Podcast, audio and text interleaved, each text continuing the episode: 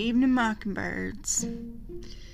It's storyteller, and it's time for another damned reading. So pop in those fancy little earbuds you got, or put on those busted up headphones, and welcome to the Mockingbirds Readings from the Damned. So we're currently reading To Kill a Mockingbird by Harper Lee. Before we get into the reading, I have some amazing news, but I ain't going to tell you yet. It'll be coming along with the announcement of the next book. However, if you have already scanned my Twitter, you already know what the good news is. So, you gotta wait a couple more chapters so I get closer to the end of the book and I will announce the big announcement. But I am very excited for it. I don't think it's happened in anywhere before in a podcast. Or if it has, it's been very rare. Because there's not too many storytellers on on uh, that have podcasts. So, that's the first thing. Second thing, we're going to do a short recap and then we're going to get into the reading. So, the trial's over. Tom Robinson is found guilty and sentenced to death. Atticus now has had to explain to Jem and Scout why an innocent black man could be found guilty when he is innocent on the word of a lying white man. Aunt Alexandra is still trying to turn Scout into Miss Jean Louise. It's not working very well. And uh, Tom Robinson at the very end uh, is shot and killed on the exercise yard. He's shot 37 times. Uh, by a gang of white men. So now it's Atticus and Calpurnia's job, their duty, to go tell Tom Robinson's wife, Helen, that her husband is dead. So, that's where we're at. I've done enough talking. So, we're starting on chapter 26 of To Kill a Mockingbird by Harper Lee.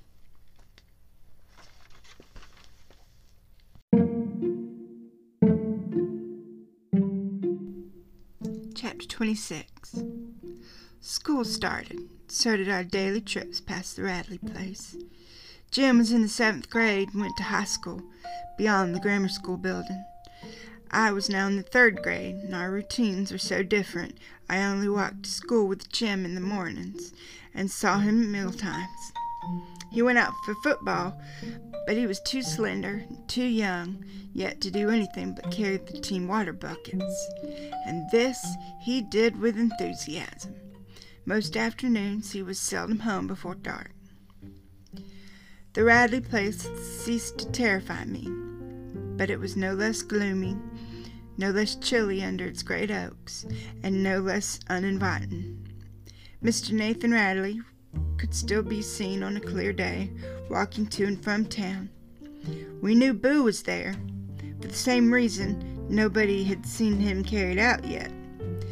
I sometimes felt a twinge of remorse when passing by the old place at ever having taken part, and must admit sheer torment to Arthur Radley. What reasonable recluse wants children peeping through his shutters, delivering greetings on the end of a fishing pole, wandering in his collards at night?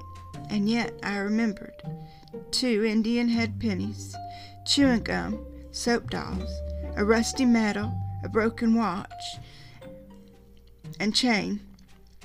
Jem must have put them away somewhere. I stopped and looked at the tree one afternoon. The trunk was swelling around its cement patch. The patch itself was turning yellow. We had almost seen him a good couple of times, good enough to score for anybody, but I still looked out for him each time I went by. Maybe someday we'd see him. I imagined how it would be when it happened. He'd just be sitting on the swing when I'd come along. How'd you do, Mr. Arthur? I would say. And if, as if I had said it every afternoon of my life. Evening, Mr. Jean, evening, Jean Louise, he would say, as if he had said it every afternoon of my life. Right pretty spell we're having, isn't it? Yes, sir, right pretty, I would say, and go on. It was only a fantasy. We would never see him. He probably did go out when the moon was down and gaze upon Miss Stephanie Crawford. Had I picked someone else to look at, but that was his business. He would never gaze at us. You aren't starting that again, are you? said Atticus one night, when I exposed a stray desire to have just one good look at Boo Radley before I died. If you are, I'll tell you right now, stop it. I am too old to go chasing you off the Radley property. Besides, it's dangerous. You might get shot. You know, Mr. Nathan shoots at every shadow he sees, even shadows that leave a size four bare footprint. You're lucky you've been killed yet. I hushed then and there. At the same time, I marveled at Atticus. This was the first he had let us know he knew a lot more about something than we thought he knew. And it happened years ago. No, only last summer. No, no, mm-mm. Summer before that. When time was playing tricks on me. I must remember to ask Jem. So many things had happened to us. Boo Radley was the least of our fears. Atticus said we didn't see how anything else could happen.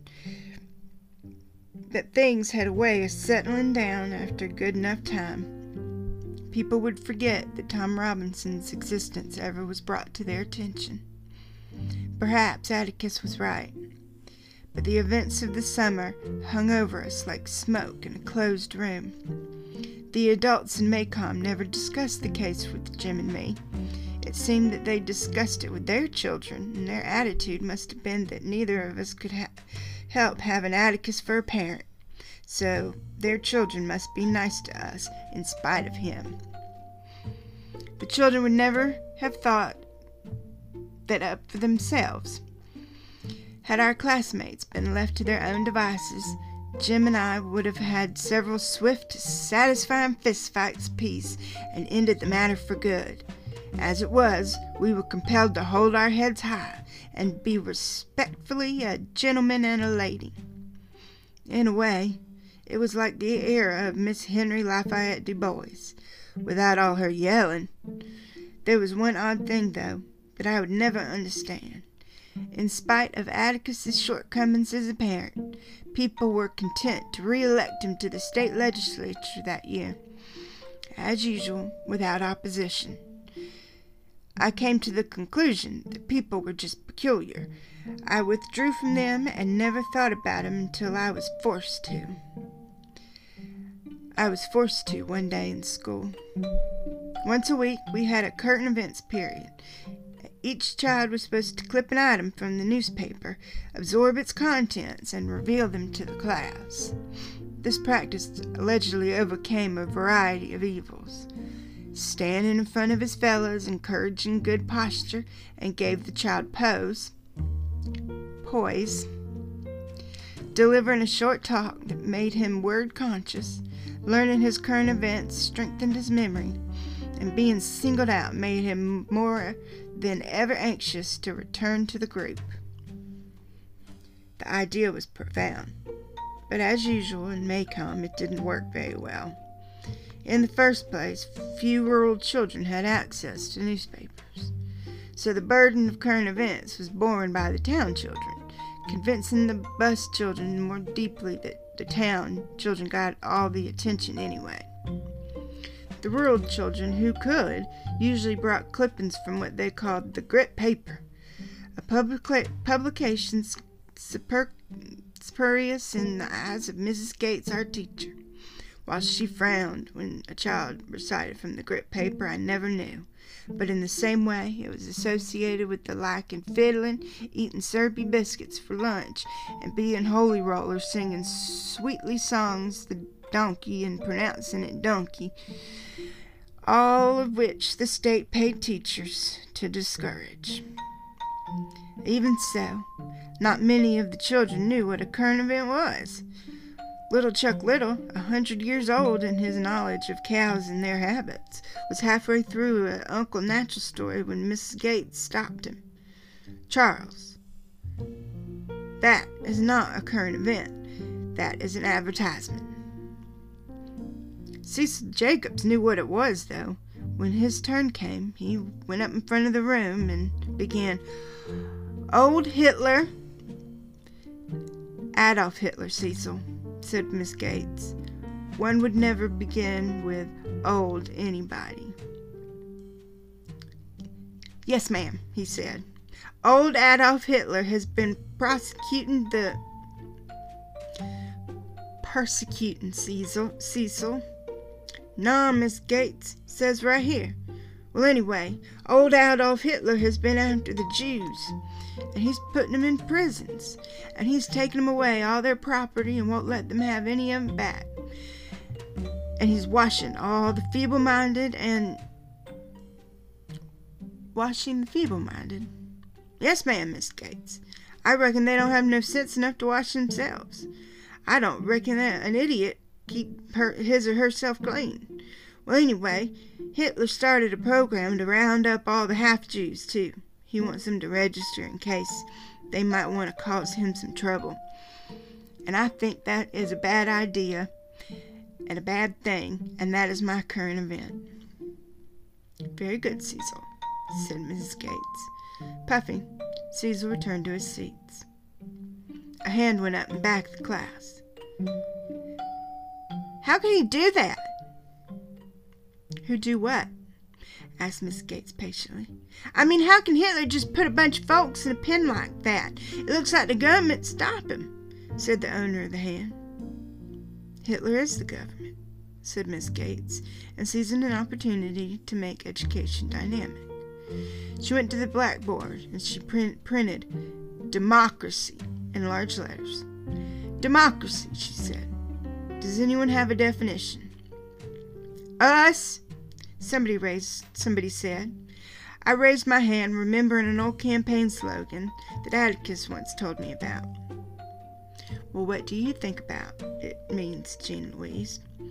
Equal rights for all, special privileges for none, I quoted. Very good, Jean Louise, very good. Miss Gates smiled. In front of democracy, she printed, We are a. Now, class, say it all together.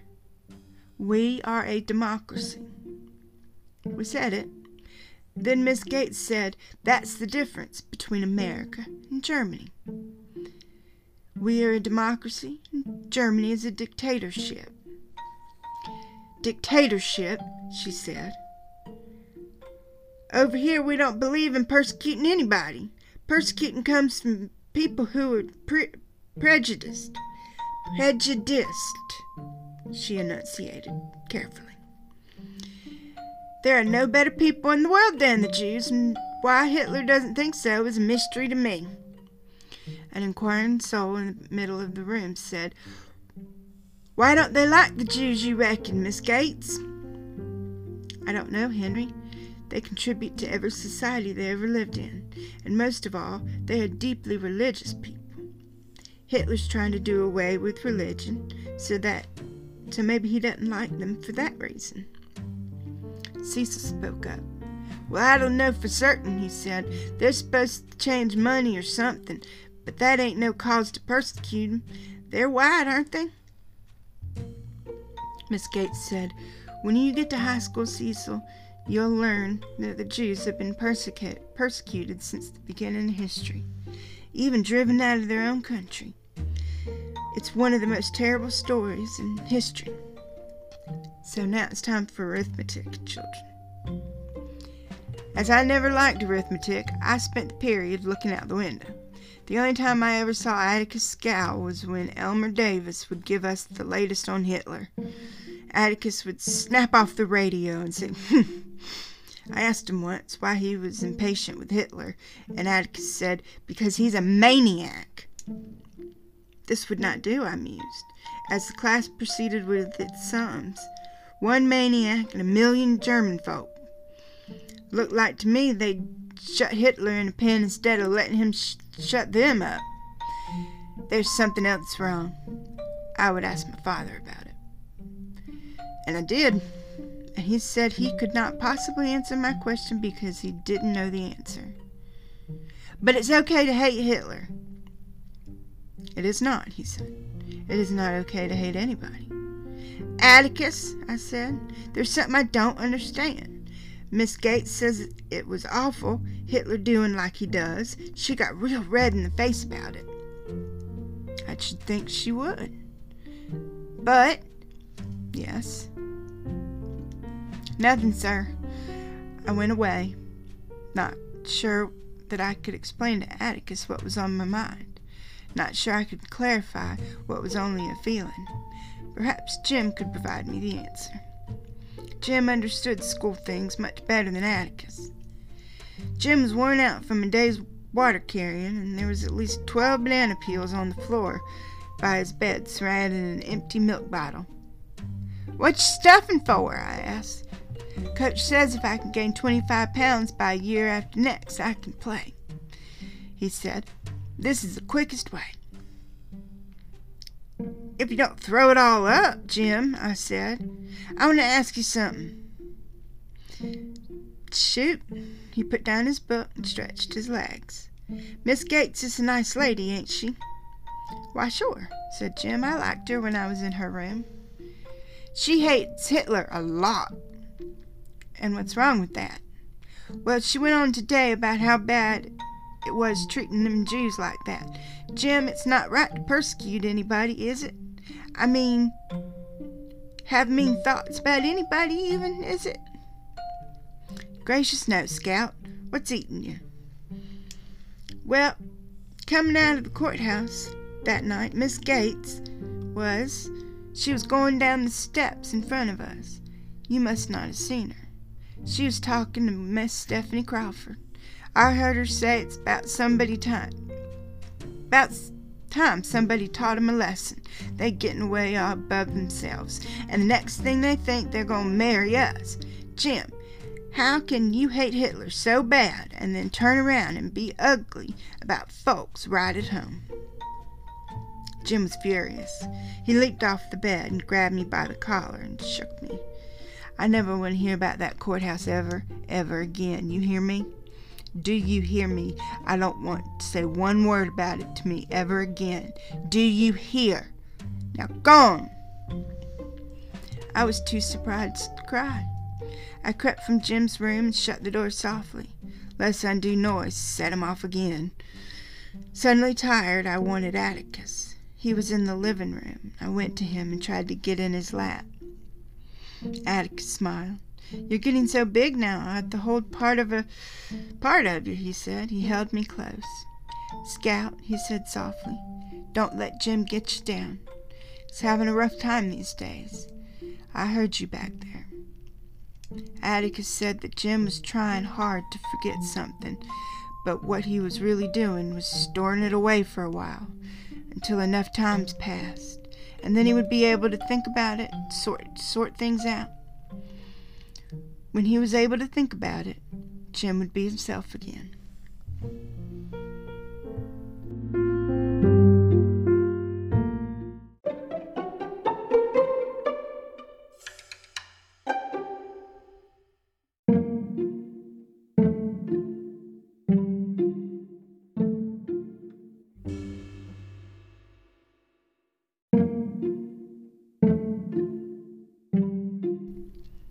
Chapter 27 Things did settle down, after a fashion, as Atticus said they would. By the middle of October, only two small things happened out of the ordinary to make two Maycomb um, citizens. No, there were three things, and they did not directly concern us, the Finches, but in a way they did. The first thing was that Mr. Bob Ewell acquired and lost a job in a matter of days and probably made himself unique in the annals of the 1930s. He was the only man I ever heard of that was fired from the WPA for laziness. I suppose his brief burst of fame brought on a briefer burst of industry, but his job lasted only as long as his notoriety. Mr. Ewell found himself forgotten as Tom Robinson. Therefore, he resumed his weekly appearances at the welfare office for his check, and received it with no grace amid the obscure mutterings that the bastards who thought they ran this town wouldn't permit an honest man to make a living. Ruth Jones, the welfare lady, said Mr. Ewell openly accused Atticus of getting his job. She was upset enough to walk down to Atticus's office and tell him about it. Atticus told Miss Ruth not to fret. If that Bob Ewell wanted to discuss Atticus getting his job, he knew the way to the office. The second thing that happened to Judge Taylor. Judge Taylor was not a Sunday night churchgoer. Miss Taylor was. Judge Taylor savored his Sunday night hour alone in his big house and church time found him holed up in his study reading the writings of Bob Taylor. No kin, but the judge would have been proud to claim it. One Sunday night, lost in fruity metaphors and florid dict- diction, Judge Taylor's attention was re- wrenched from the page by an irritating scratching noise. Hush, he said to Ann Taylor his fat, nondescript dog. Then he realized he was speaking to an empty room. The scratching noise was coming from the rear of the house. Judge Taylor, clumped to the back porch to let Ann in, found the screen door swinging open. A shadow in the corner of the house caught his eye. And that was all he saw of his visitor. Miss Taylor came home from church to find her husband in his chair, lost in the writings of Bob Taylor, with a shotgun across his lap. The third thing happened to Miss Miss Ellen.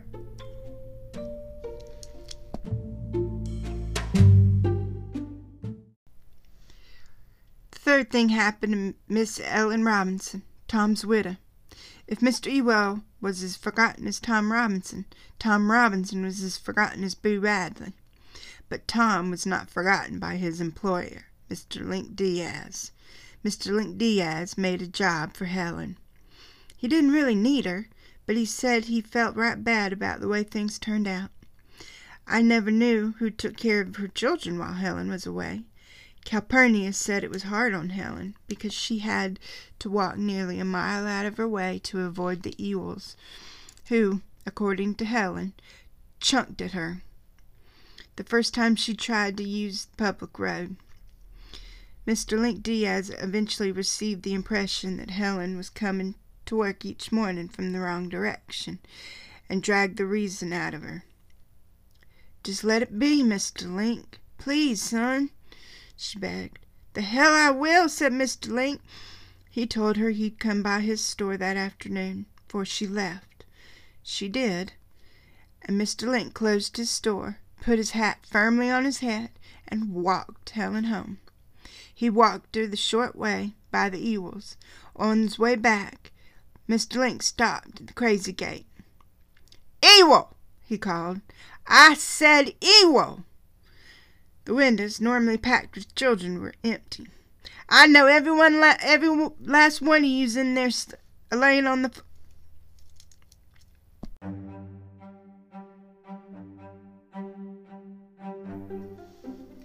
I don't like it, Atticus. I don't like it at all, was Aunt Alexandria's assessment of these events. That man seems to have a permanent running grudge against everybody connected with that case. I know how that kind are about paying off grudges, but I don't understand why. He should even harbor one. He had his way in court, didn't he? I think I understand, said Atticus.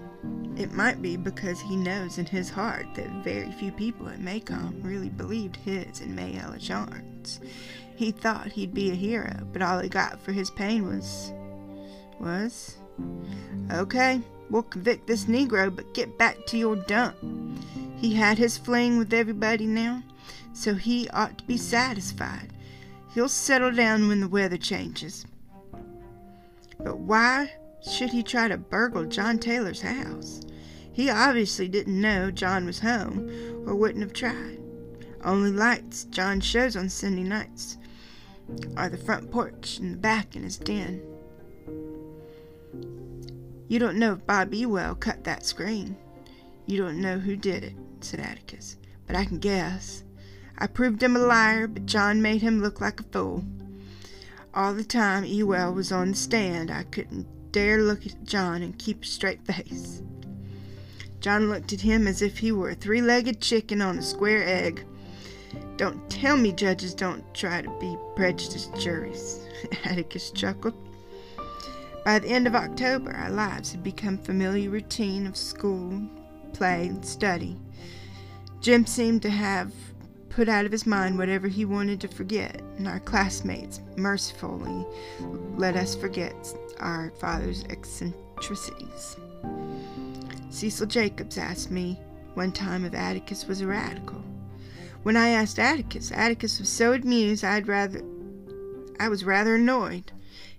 He said he wasn't laughing at me, he said. You tell Cecil I'm about as radical as Cotton Tom Heflin. Aunt Alexandria was thriving. Miss Maudie must have silenced the whole missionary society at one blow, for Auntie ruled that roost. Her refreshments grew even more delicious. I learned more about the poor Morona's social life. Shit! Her refreshments grew even more delicious. I learned more about the poor Myrna's social life from listening to Miss Merriweather. They had so little sense of family that the whole tribe was one big family. A child had as many fathers as there were men in the community, as many mothers as there were women. J. Grimes Everett was doing his utmost to change this state of affairs, and desperately needed our prayers. Maycomb itself again. Precisely at the same time last year, and the year before that, with only two minor changes. Firstly, people were moved from their store windows and automobiles the stickers that said the NRA, we do our part. I asked Atticus why, and he said it was because the National Recovery Act was dead. I asked who killed it. He said nine old men. The second change in Maycomb since last year was not one of national significance. Until then, Halloween in Maycomb was a completely unorganized affair. Each child did what they wanted to do with assistance from another children, if there were anything to be moved, such as placing a light buggy on top of a livery stable. But parents thought things went too far last year, when the peace of Miss Tutti and Miss Frutti was shattered. Miss Tutti and Frutti Barber were maiden ladies, sisters, who lived together in the only Maycomb residence that boasted a cellar. The Barber ladies were rumored to be Republicans, having migrated from Clanton, Alabama, in 1911. Their ways were strange to us, and why they ever wanted a cellar nobody knew. But they wanted one, and they dug one. They spent the rest of their lives chasing generations of children out of it. Mrs. Tutti and Frutti, their names were Sarah and Frances, aside from their Yankee ways, were both deaf. Miss Tutti denied it, and lived in a world of silence, but Miss Frutti, not about to miss anything, employed an ear trumpet so enormous that Jem declared it was a loudspeaker from those old dog Victorias. With these facts in mind, and Halloween at hand, some wicked children waited out till Mrs. Barber's was thoroughly asleep, slipped into their living room nobody but the Radleys locked up at night stealthily made away with every stick of furniture therein, and hid it in the cellar. I deny having taken part in such a thing. I heard them, was the cry that awoke in Mrs. Barber's neighbors at the dawn next morning. I heard 'em drive a truck up to the door, stomped around like horses. They're in New Orleans by now. Miss Tutti was sure those traveling fur sellers who came through town two days ago had purloined their furniture. Dark they were, she said. Syrians. Mr. Heck Tate was summoned. He surveyed the area and said he thought it was a local job. Miss Frutti said he she'd know a Maycomb voice anywhere, and there were no Maycomb voices in the parlor that night. Rolling their R's all over the premises they were. Nothing less than bloodhounds must be used to locate their furniture, Mrs. Tutti insisted. So Mr. Tate was obliged to go ten minutes out of the road round the county hounds and put them on the trail. Mr. Tate started off after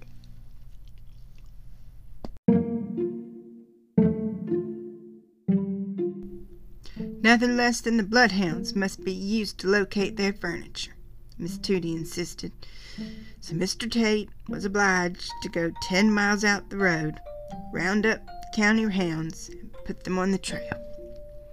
Mr. Tate started them off at Mrs. Barber's front steps, but all they did was run around to the back of the house and howl at the cellar door. When Mr. Tate set them in motion three times, he finally guessed the truth. By noontime that day, there was not a barefooted children to be seen in Maycomb, and nobody took off their shoes until the hounds were returned. So the Maycomb ladies said things would be different this year. The high school auditorium would be open. There'd be a pageant for the grown-ups, apple bobbing, taffy pulling, and pinning the tail on the donkey for the children. There would also be a prize of 25 cents for the best Halloween costume created by the wearer. Jem and I both groaned. Not that we had ever done anything, it was just on the principle of things. Jem considered himself too old for Halloween anyway. He said he wouldn't be called anywhere near the high school at something like that. Oh well, I thought, Atticus will take me. I soon learned that my services would be choir on stage that evening. Miss Grace Merriweather had composed an original pageant entitled Maycomb County Ad Astra per Aspera, and I was to be a ham. She thought it would be adorable if some of the children were costumed to represent the county's agricultural products. Cecil Jacobs would be dressed up to look like a cow. Agnes Boone would be made up as a lovely butterbean. Another child would be a peanut, and on down the line until Miss Merriweather's imagination and the supply of children were exhausted. Our only duties, as far as I could gather from our two rehearsals, were to enter the stage left as Miss Merriweather, not only the author but the narrator, identified us. When she called out, Pork! That was my cue. Then the assembled company would sing Maycomb County, Maycomb County, and we would I to be true to thee as the grand finale, and Miss Merriweather would mount the stage with the state flag. My costume was not much of a problem. Miss Crenshaw, the local seamstress, had as much imagination as Miss Merriweather.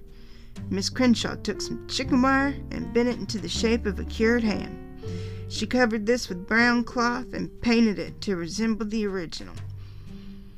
I could duck under and someone would pull the contraption down over my head. Came almost to my knees. Miss Crenshaw thoughtfully left two peepholes for me. She did a fine job, and Jem said I, ex- I looked exactly like a ham with legs. There were several discomforts, though. It was hot, and it was a close fit. If my nose itched, I couldn't scratch, and once inside, I couldn't get out of it alone. When Halloween came, I assumed the whole family would be present to watch me perform, but I was disappointed. Atticus said, as tactfully as he could, that he didn't think he could stand pageant tonight. He was all in. He had been in Montgomery for a, for a week and had come home late last afternoon.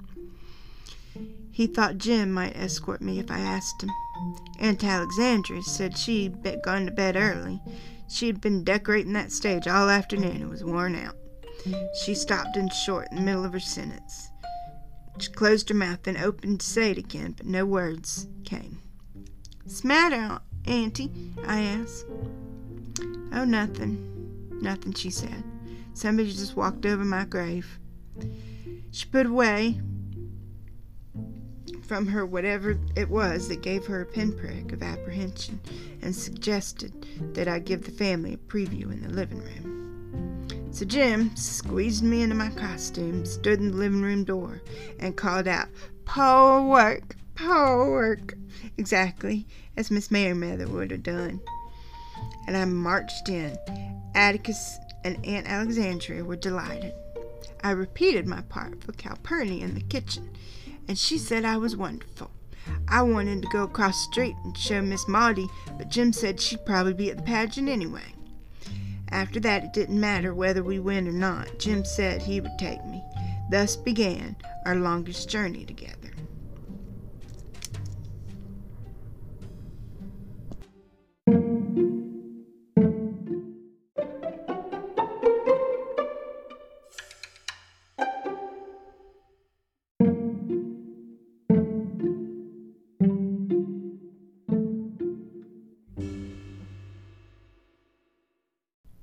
Chapter 28 The weather was unusually warm for the last day of October.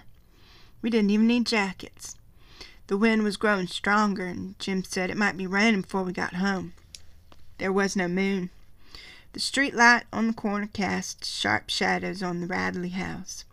I heard Jem laugh softly. Bet nobody bothers them tonight, he said. Jem was carrying my ham costume rather awkwardly, as it was hard to hold. I thought it was gallant of him to do so. This is a scary place, though, ain't it? I said.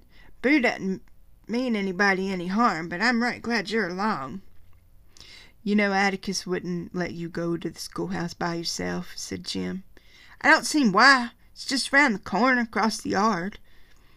That yard's a mighty long place for little girls to cross at night, Jem teased. Ain't you scared of Haints? All right, side note Haints. Haints are uh, southern for evil spirits. Uh, here in Charleston, we have um, the Gullah, which is a. Uh, well, they they live on the islands. They're uh, they're the Black Islanders, basically. Uh, they have their own language. Um, which when I was in EMS I had to learn.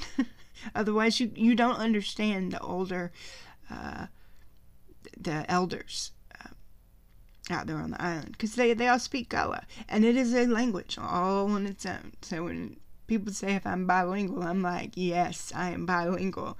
I speak English and I speak Gullah. Anyway, Haints. Haints are evil spirits, but they are kept away by what is called Haint Blue. Now, in the uh, in the poor parts of, of Charleston and out in the islands, Haint blue is like this bright, bright blue. It is like royal blue. And all the houses painted that color, or the, the trims painted that color. Any part of the house has to be painted that color to keep the haints out. Now, in downtown Charleston, where all the rich people live, Haint blue is painted on the roof of our porches. Um, if you want to, go look up Charleston row houses. Our houses are built to to basically smash as many on uh, on the Charleston Peninsula as possible. So they are one room houses, okay? That run the length of the house, like all the rooms go down this one hallway and the porch is on the side. And the front door is when you go into the porch the front door is in front of you. So just picture like a tall rectangle and then the porch. And then when you walk the steps up the porch and you walk down the porch that's where the door is. Um, i lived in two when i was in college. Um, and they're just interesting houses. But on the porches of these houses, the Haint blue is like a light baby blue. Um, and that's more in the rit, ritzy rich part of town, really, like when you get closer to the battery. But pretty much all of the other row houses are painted blue, and it's it's to keep the haints away, to keep the the evil spirits out of the house. Um, there's several other ways to to do. They have you can keep the haints out, but the biggest thing is um, uh, is is this is painting your house, a section of your house, or whatever. Uh, this haint blue, but it, it does change between like the Islanders and the um, you know the rich people that are south of Broad. We call those SOBs. They live south of Broad Street, um, more towards the Battery and the and the uh, International Waterway.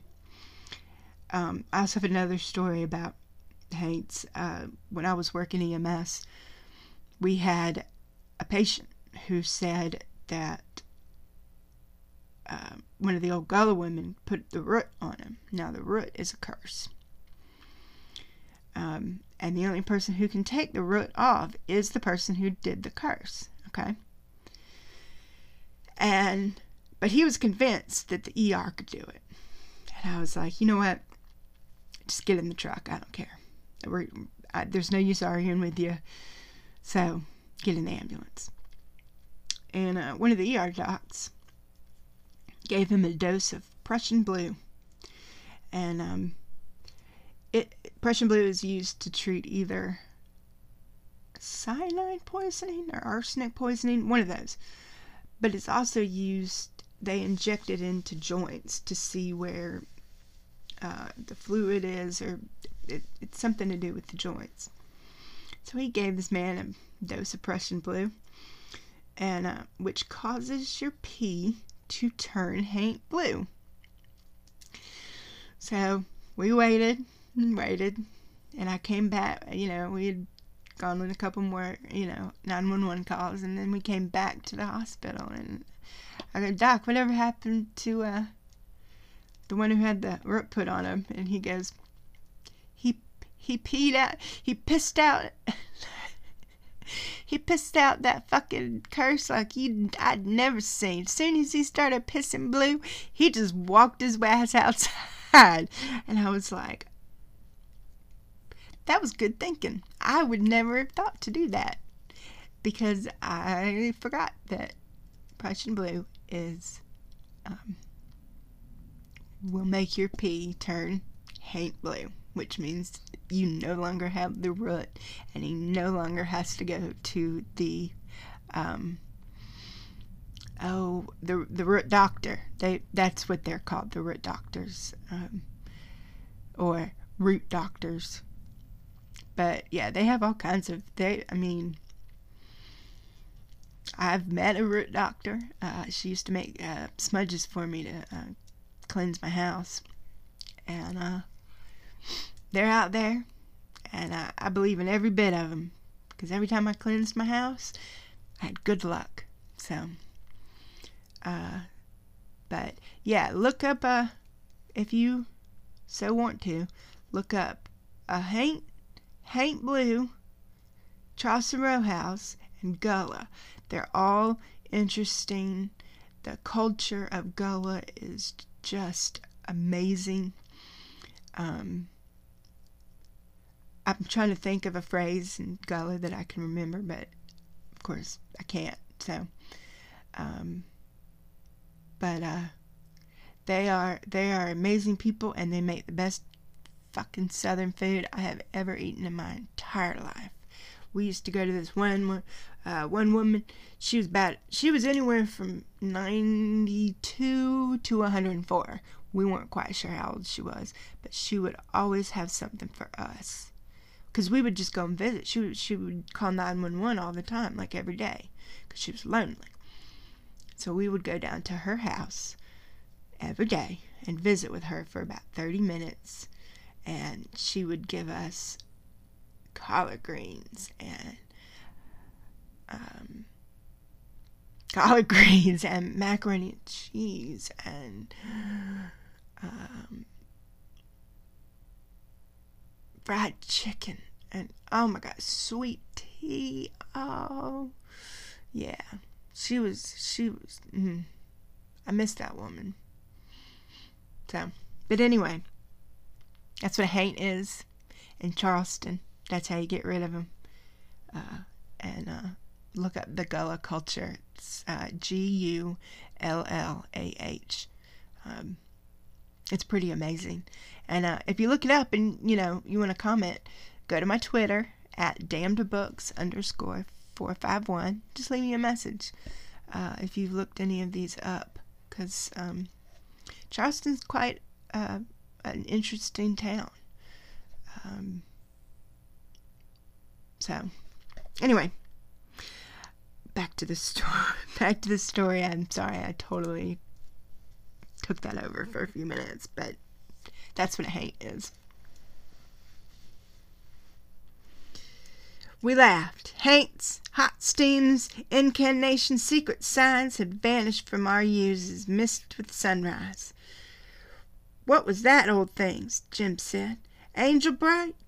Life and death? Get off the road. I don't I don't suck my breath. Cut it out now, I said. We're in front of the Radley place. Jem said, Boo must not be home.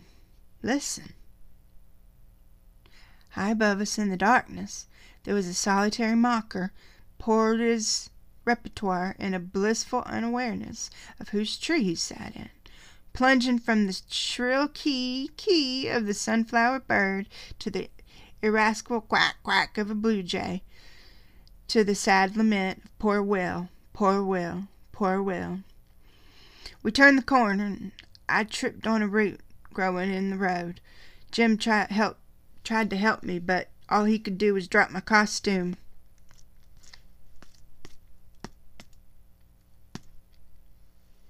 In the dust. I didn't fall, though, and soon we were on our way again. We turned off the road and entered the schoolyard. It was pitch black. How do you know where we're at, Jem? I asked, when we had gone a few steps. I can tell where we are under the o- big oak tree because we're passing through a cool spot. Listen now, and I won't fall again. We had slowed to a cautious gait. We were feeling our way forward as not bump into the tree. The tree was a single and ancient oak. Two children could not reach round its trunk to touch hands. It was far away from the teachers, their spies, and curious neighbors. It was near the Radley lot, but the Radleys were not curious. A small patch of earth beneath it, beneath its branches, packed hard with many fights and furtive crap games. The light in the high school auditorium blazing in the distance, but they blinded us, if anything. Don't look ahead, Scout, Jem said. Just look at the ground and you won't fall. You should have brought a flashlight, Jem. Didn't know it was this dark. Didn't look like it'd be this dark in, earlier in the evening. So cloudy, that's why. It'll hold off a while, though. Someone leaped at us. God Almighty! Jem yelled. A circle of light burst in our faces, and Cecil Jacobs jumped in with glee behind it. Ha ha ha! Gotcha! You thought I'd be coming along this way? What in the heck are you doing out here all by yourself, boy? Ain't you scared, Boo Radley? Cecil had ridden safely to the auditorium with his parents and hadn't seen us, then had ventured down this far to see because he knew good and well we'd be coming along. He thought Mr. Finch would be with us, though. Shucks! It ain't much but around the corner, said Jem. Who's scared to go around the corner? We had to admit that Cecil was pretty good, though. He'd given us quite a fright, and I could tell he was all over the schoolhouse that he, that that was his privilege. Say, I said, ain't you a cow tonight? Where's your costume? It's up behind the stage, he said. Miss Mayweather says the pageant ain't coming on for a while. You can put yours back to stage with mine, Scout, and we can go out with the rest of 'em. This was an excellent idea, Jem thought. He also thought it it a good thing that Cecil and I would be together. This way, Jem would be left to go with people his own age. When we reached the auditorium, the whole town was there except Atticus and the ladies worn out from decorating, and the usual outcasts and shut ins. Most of the county, it seemed, was there. The hall was teeming with slicked up country people. The high school building had a wide downstairs hallway. People milled around the booths that had been installed along each side. Oh, Jem, I forgot my money, I sighed when I saw him. Atticus didn't, said Jem. Here's thirty cents. You can do six things. See you later on. Okay, I said, quite content with thirty cents and Cecil. I went with Cecil down the front of the auditorium, through a back door on one side and backstage, got rid of my ha- ham costume, and departed in a hurry, for Miss Merriweather was standing at the lectern in front of the first row of seats, making last minute frenzied changes to the script. How much money you got? asked Cecil. Cecil had thirty cents too, which made us even. We squandered our first nickels on the House of Horrors, which scared us not at all. We entered the black seventh grade room, which were led around by temporary ghoul in residence, and they were made to touch several objects alleged to be components of human being. Here's the eyes, we were told when we touched two peeled grapes on a saucer. And here's the heart, which felt like raw liver. These are the innards. Our hands were thrust into a plate of cold spaghetti. Cecil and I visited several booths. Each of us bought a sack of Miss, Mrs. Judge Taylor's homemade divinity, and I wanted to bob for apples, but Cecil said it wasn't sanitary. His mother said he might catch something from everybody else's head having been in the same tub. Ain't anything around town now to catch, I protested. But Cecil said his mother said it was unsan- unsanitary to eat after folks. Later, I asked Alexandra about this, and she said people who held such views were usually climbers. We were about to purchase a blob of taffy when Miss Merriweather's runners appeared and told us to go backstage. It was time to get ready. The auditorium was filled with people. The Maycomb County High School had assembled.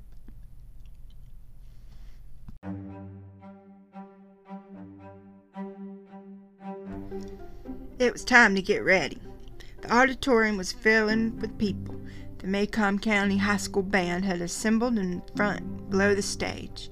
The stage footlights were on, and the red velvet curtain rippled and billowed from the scurrying going ons behind it.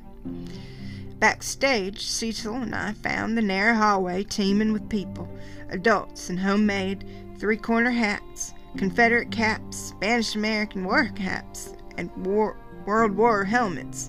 Children dressed as various agriculture enterprises crowded around the one small window. Somebody mashed my costume! I wailed in dismay. Miss Merriweather galloped to me, reshaped the chicken wire, and thrust me inside. You all right in there, Scout? asked Cecil. You sound so far off, like you're on the other side of the hill. You don't sound any nearer, I said. The band played the national anthem, and we heard the audience rise. Then the bass drum sounded. Miss Merriweather, stationed behind her lectern behind the band, said, Maycomb County, ad astra, per asper. The band drum, the bass drum boomed again. That means, said said Miss Merriweather, translating for the rustic elements, from the mud to the stars, she added, unnecessarily, it seemed to me, a pageant. Reckon they wouldn't know what it was if she didn't tell him, whispered Cecil, who was immediately shushed. The whole town knows it, I breathed. But the country folks come in, Cecil said. Be quiet back there, a man's voice ordered, and we were silent. The bass drum went boom with every sentence Miss Merriweather uttered. She chanted mournfully about Maycomb County being older than the state, that it was part of the Mississippi and Alabama territories, that the first white man to set foot in the virgin forest was the probate judge's great grandfather, five times removed, who was never heard from again. Then came the fearless Colonel Maycomb, for whom the county was named. Andrew Jackson appointed him to the position of authority, and Colonel Maycomb, misplaced self confidence and slender sense of direction, brought disaster to all who rode with him in the Creek Indian Wars. Colonel Maycomb persevered in his efforts to make the region safe for democracy, but his first campaign was his last. His orders, relayed to him by a friendly Indian runner, were to move south. After consulting a tree to ascertain from its lichen which way was south, and taking no lip from Sportance, who ventured to correct him, Colonel Maycomb set out on a purposeful journey to root out the enemy and entangle his troops so far northwest in the forest primeval that they were eventually rescued by settlers moving inland. Miss Merriweather gave a 30 minute description of Colonel Maycomb's exploits. I discovered that if I bent my knees, I could tuck them under my costume and more or less sit.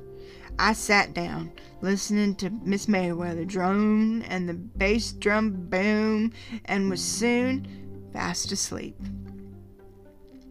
They said later that Miss Merriweather was putting her all into the grand finale, and she had crooned Pork with a confidence born out of pine trees and butter beans entering on cue.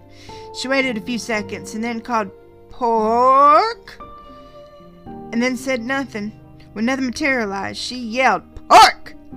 I must have heard her in my sleep, or the band playing Dixie woke me up but it was when Miss Merriweather triumphantly mounted the stage with the state flag that I chose to make my entrance. Well, chose was incorrect. I thought it better to catch up with the rest of them. They told me later that Judge Taylor went out behind the auditorium and stood there slapping his knees so hard Miss Taylor brought him a glass of water and one of his pills. Miss Merriweather seemed to have a hit. Everybody was cheering so, but she caught me backstage and told me I had ruined her pageant. She made me feel awful, but when Jem came to fetch me, he was sympathetic. He said he couldn't see my costume much from where he was sitting. How could he tell I was feeling bad under my costume? I don't know. But he said I did all right. I just came in a little late, that's all. Jem was becoming almost as good as Atticus at making you feel right when things went wrong. Almost. Not even Jem could make me go through that crowd, and he consented to wait backstage with me until the audience left. You want to take it off, Scout? he asked. No, I'll just keep it on, I said, and I could I can hide I could hide my mortification under it. You all want to ride home? Somebody asked. No, sir, thank you, I heard Jem say. It's just a little walk. Be careful of the haints, the voice said. Better still, tell the haints to be careful of Scout. There aren't many folks left now, Jem told me. Let's go. We went through the auditorium, to the hallway, and then down the steps. It was still dark black. The remaining cars were pulled on the other side of the building, and on their headlights were little help. If some of them were going in our direction, we could see better, said Jem. Here, Scout, let me hold on to your mm, hawk. You might lose your balance. I can see all right. Yeah, but you might lose your balance. I felt slight pressure on my head and assumed that Jem had grabbed that end of the hand. You got me? Uh huh. We began crossing the black schoolyard, straining to see our feet. Jem, I said, I forgot my shoes. They're back behind stage. Well, let's go get 'em. But we turned around, all the auditorium lights went off. You can get 'em tomorrow he said. But tomorrow's Sunday, I protested, as Jem turned me homeward. You can get the janitor to let you in? Scout? Hmm, nothing. Jem hadn't started in that in a long time. I wondered what he was thinking. He'd tell me when he wanted to, probably when we got home. I felt his fingers press the top of my costume. Too hard, it seemed. I shook my head. Jem, you ha- don't have to.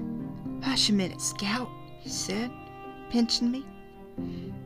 We walked along silently. Minute's up, I said. What you thinking about? I turned and looked at him, but his outline was barely visible. I thought I heard something, he said. Stop a minute. We stopped. Hear anything? he asked. No.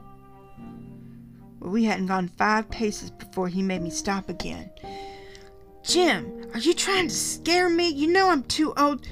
Be quiet, he said, and I knew he wasn't joking. The night was still. I could hear his breath coming easily beside me. Occasionally there was a sudden breeze that hit my bare legs, but that was all that remained of a promised windy night. This was the stillness before a thunderstorm. We listened. Heard an old dog just then, I said. It's not that. Jem answered.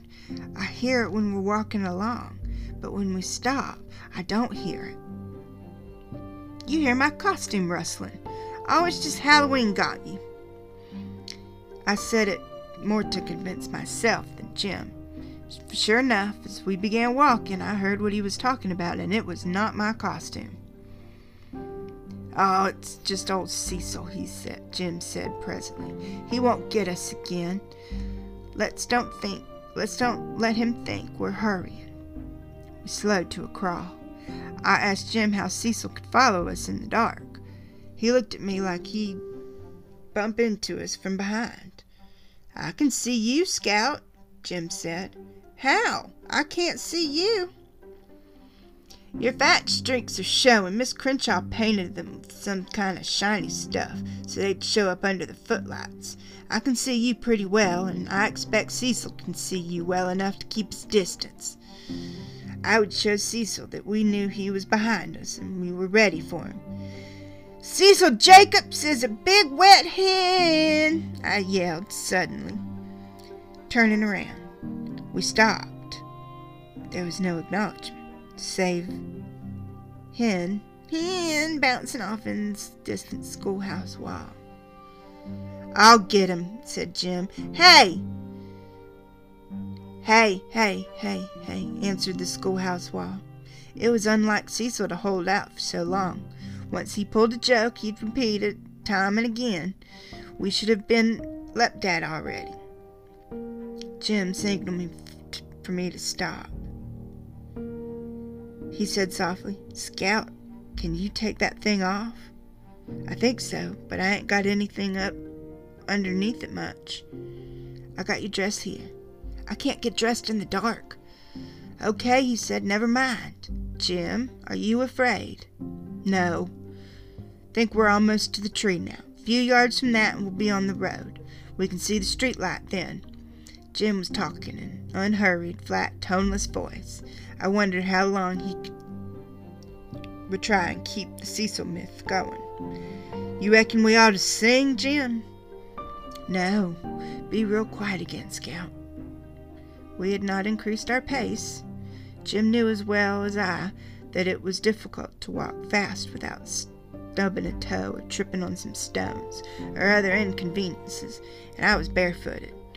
Maybe because it, the wind was rustling in the trees, there wasn't any wind, and there weren't any trees except the big oak. Our company shuffled, dragged his feet as if wearing heavy shoes. Whoever it was wore thick cotton pants, and I thought the trees rustling with soft swish of cotton on cotton. With every step, I felt the sand go cold under my feet. I knew we were near the big oak. Jem pressed my head and stopped and listened. Shufflefoot had not stopped with us this time. His trousers swift, softly and steadily. They were stopped. He was running, running, running, running towards us with no child steps. Run, Scout! Run, run, Scout! Jem screamed, and I took one giant step and found myself reeling, my arms useless in the dark. I could not keep my balance. Jem! Jem! Help me! Jem! Something crushed the chicken wire around me. Metal ripped on metal, and I fell to the ground and rolled as far as I could, floundering to escape my wire prison. From somewhere underneath came scuffling, kicking sounds, sounds of shoes and flesh scraping the dirt and roots. Somebody rolled against me, and I felt Jem. He was up like lightning and pulling me with him, but though my head and shoulders were free, I was so entangled we couldn't get very far. We were nearly the, to the road when I felt Jem's hand leave me. I felt him jerk backwards to the ground, more scuffling, and there came a dull crunching sound, and Jem screamed. I ran in the direction of Jem's scream and sank into a flabby male stomach. Its owner said, Oof! and tried to catch my arms, but they were tightly pinned. His stomach was so soft, but his arms were like steel.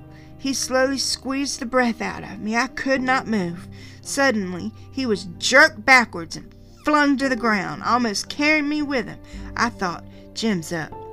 One's mind works very slowly at times. Stunned, I stood there dumbly. The scuffling noises were dying. Someone wheezed, and the night was still again. Still, but for a man breathing heavily, breathing heavily and staggering, I thought he went with to the tree and leaned against it. He coughed violently, a sobbing, bone shaking cough. Jem?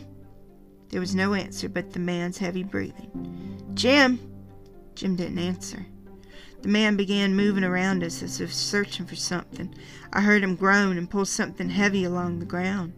It was slowly coming to me. There were now four people under that tree. Atticus? The man was walking heavily and unsteadily towards the road. I went where I thought he had been and felt frantically along the ground, reaching out with my toes. Presently I touched somebody. Jem! My toes touched trousers, belt buckle, buttons, something I could not identify, a collar and a face. Prickly stubble on the face told me it was not Jem's. It smelled of stale whiskey. I made my way along what I thought was the direction of the road, but I was not sure, because I had been turned around so many times. But I found it, and looked down to the street light. A man was passing under it. A man was walking with the staccato steps of someone carrying a load too heavy for him. He was going around the corner. He was carrying Jem. Jem's arm was dangling crazily in front of him. By the time I reached the corner, the man was crossing our front yard. Light from our front door framed Atticus for an instant, and he ran down the steps, and together, he and the man took Jem inside. I was at the front door when they were going down the hall. Aunt Alexandra was running to meet me. Call Dr. Reynolds! Atticus' voice came sharply from Jem's room. Where's Scout? Here she is, Aunt Alexandra called, pulling me along to her telephone. She tugged at me anxiously. I'm all right, Auntie. I said, You better call. She pulled the receiver from the hook and said, Eula May, get Dr. Reynolds, quick. Agnes, is your father home? Oh, God, where is he? Please tell me to come over here as soon as he comes in. Please, it's urgent. There was no need for Aunt Alexandra to identify herself. People in Maycomb knew each other's voices.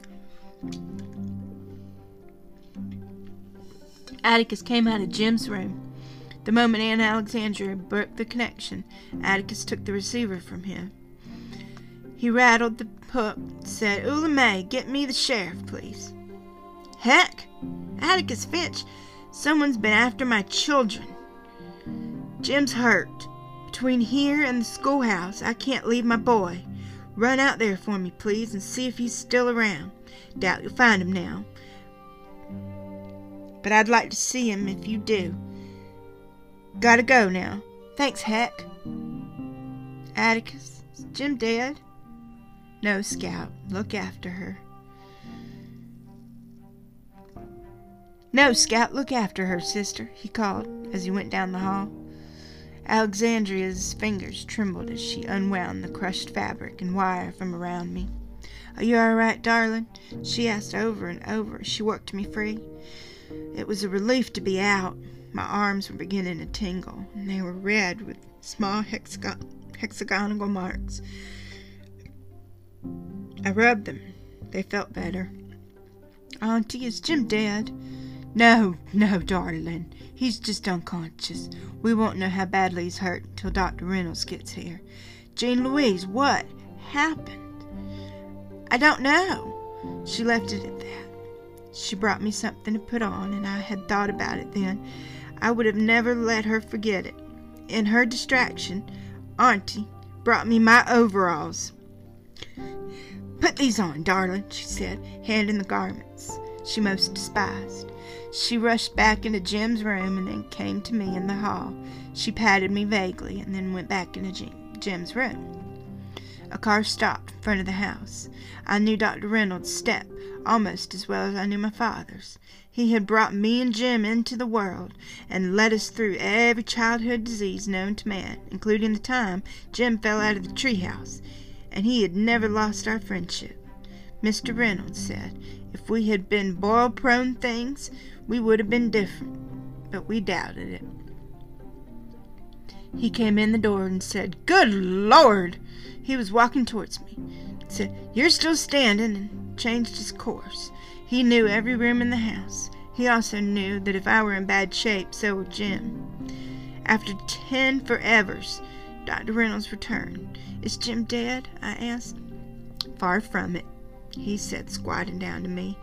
He's got a bump on the head just like yours, and a broken arm. Scout, look that way. No, don't turn your head or roll your eyes. Look over yonder. He's got a bad break. So far as I can tell, it's his elbow, like someone tried to wring his arm off. Now look at me. Then he's not dead. No. Dr. Reynolds got to his feet. We can't do much tonight, he said, except try and make him as comfortable as we can. We'll have to x-ray his arm. Looks like he'll be wearing an arm way out by his side for a while. Don't worry, though. He'll be as good as new. Boys his age bounce. While he was talking, Dr. Reynolds had been looking keenly at me, lightly fingering the bump that was coming up on my forehead. You don't feel broke anywhere, do you? Reynolds' small joke made me smile. Then, you don't think he's dead, then? He put on his hat. Now, I may be wrong, of course but I think he's going he's very much alive. Shows all the symptoms of it. Now go have a look at him and when I come back we'll get together and decide. Dr. Reynolds' step was young and brisk. Mr. Heck Tate's was not. His heavy boots punched the porch, and he opened the door awkwardly. But he said the same thing Dr. Reynolds said when he came in. You all right, Scout? he added. Yes, sir. I'm going in to see Jem. Alex in there. I'll go with you, said Mr. Tate. Aunt Alexandria had shaded Jem's reading light with a towel, and his room was dim. Jem was lying on his back. There was an ugly mark along one side of his face. His left arm lay out from his body. His elbow was bent slightly, but in the wrong direction. Jem was frowning. Jem, Atticus spoke. He can't hear you, Scout. He's out like a light. He was coming round, but Miss Reynolds, Dr. Reynolds put him out again. Yes, sir, I retreated. Jem's room was large and square. Aunt Alexandria was sitting in a rocking chair by the fireplace. The man who brought Jem was standing in a corner, leaning against the wall. He was some countryman I did not know. He probably had been at the pageant and was in the vicinity when it happened. He must have heard our screams and come running. Atticus was standing by Jem's bed. Mr. Heck Tate stood in the doorway. His hat was in his hand, and a flashlight bulged from his pants pocket. He was in his working clothes. Come in, Heck, said Atticus. Did you find anything? I can't conceive of anyone low down enough to do a thing like this, but I hope you found him. Mr. Tate sniffed. He glanced sharply at the man in the corner, nodded to him, then looked around the room at Jem, at Aunt Alexandria, then at Atticus. Sit down, Mr. Finch, he said pleasantly. Atticus said, Let's all sit down. Have a chair, Heck. I'll get another one from the living room. Mr. Tate sat at Jem's desk chair. He waited until Atticus returned and settled himself. I wondered why Atticus had not brought a chair for the man in the corner, but Atticus knew the ways of country people far better than I. Some of his rural clients would park their long-eared steeds under a china berry tree in the backyard, and Atticus would often keep appointments on the back steps. This one was probably more comfortable where he was. Mr. Finch, Mr. Tate said, tell you what I found. I found a little girl's dress out in my, there in my car. Is that your dress, Scout? Yes, sir. If it's pink one, it's mocking, I said. Smocking. That's another thing. That's a southern thing. I actually know how to smock. It is a type of like stitching. You uh basically you put the fabric through this machine and it um it fans it and then you go through and you stitch uh, whatever on it. I made one for um, a friend of mine, uh, a smock dress with uh, Yoda on them. So, but yeah, smocking is another southern thing, and most. My mother, she can sew and, and embroider and all of that, and she can also smock. So we actually have a smocking machine here. Uh, so I was taught to smock, trying to make me a lady. Anyway, sorry, side note. Mr. Tate said he was behaving as if he were on a witness stand. He liked to tell his own things in his own way, untrampled by the state or the defense, and sometimes it took him a while. I found some funny looking pieces of muddy colored cloth. That's my costume, Mr. Tate. Mr. Tate ran his hands down his thighs. He rubbed his left arm and investigated Jem's mantelpiece. Then he seemed to be interested in the fireplace. His fingers sought the long nose. What is it, Heck? said Atticus. Mr. Tate found his neck and rubbed it. Bob Ewell's lying on the ground under the, the tree down yonder, with a kitchen knife stuck up under his ribs. He's dead, Mr. Finch.